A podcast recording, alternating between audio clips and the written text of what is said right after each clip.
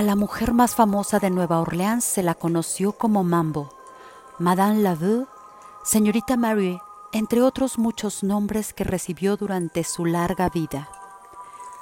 Mambo, una niña mulata, nació en un sombrío barrio de Haití y pronto supo que la vida le deparaba un destino muy distinto al de la plantadora de caña de azúcar en las tierras de su padre. Odiaba Haití, su olor, la crueldad de sus leyes y el racismo que allí reinaba. La ejecución que tuvo lugar en la plaza pública el 7 de junio de 1807 cambiaría su vida para siempre.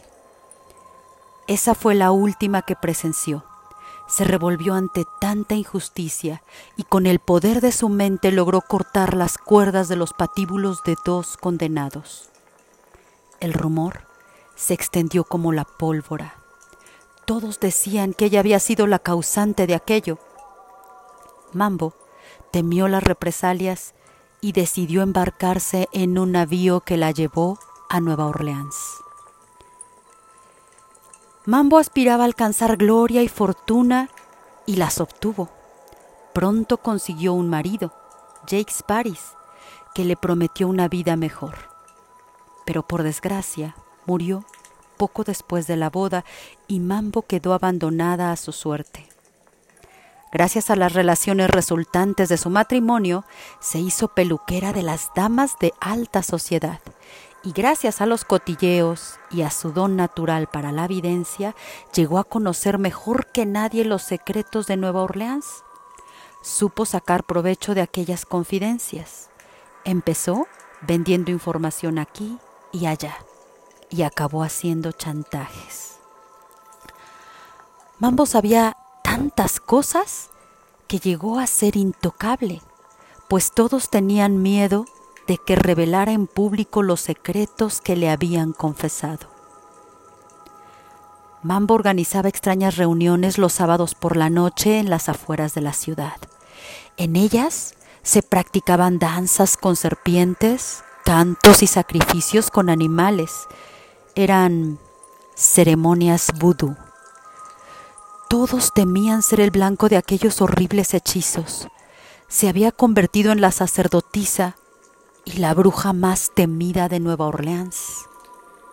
Pero a pesar de todo, Mambo estaba muy solicitada por sus pociones, sus remedios, sus amuletos y su clarividencia.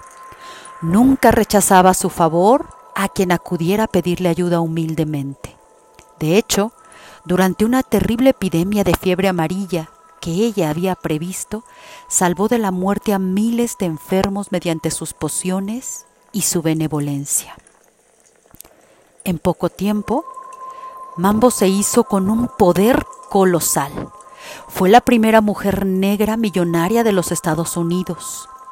Volvió a casarse con un tal Luis Lapion, con el que tuvo varios hijos, entre ellos una niña a la que también llamó Marie. Cuando Mambo vio que empezaba a envejecer, quiso dejar dispuesto el destino de su hija. Pero como no detectó en ella ningún don para la magia negra, le preparó pociones, sortilegios y le dio instrucciones suficientes para toda una vida. Esta farsa se llevó a cabo a la perfección y así Mambo siguió viviendo, pero a través de su hija fueron muchos quienes se dejaron engañar. La segunda Marie murió unos años después. Descansa en el cementerio Saint Louis de Nueva Orleans, donde aún acuden innumerables fieles a rezar sobre su tumba.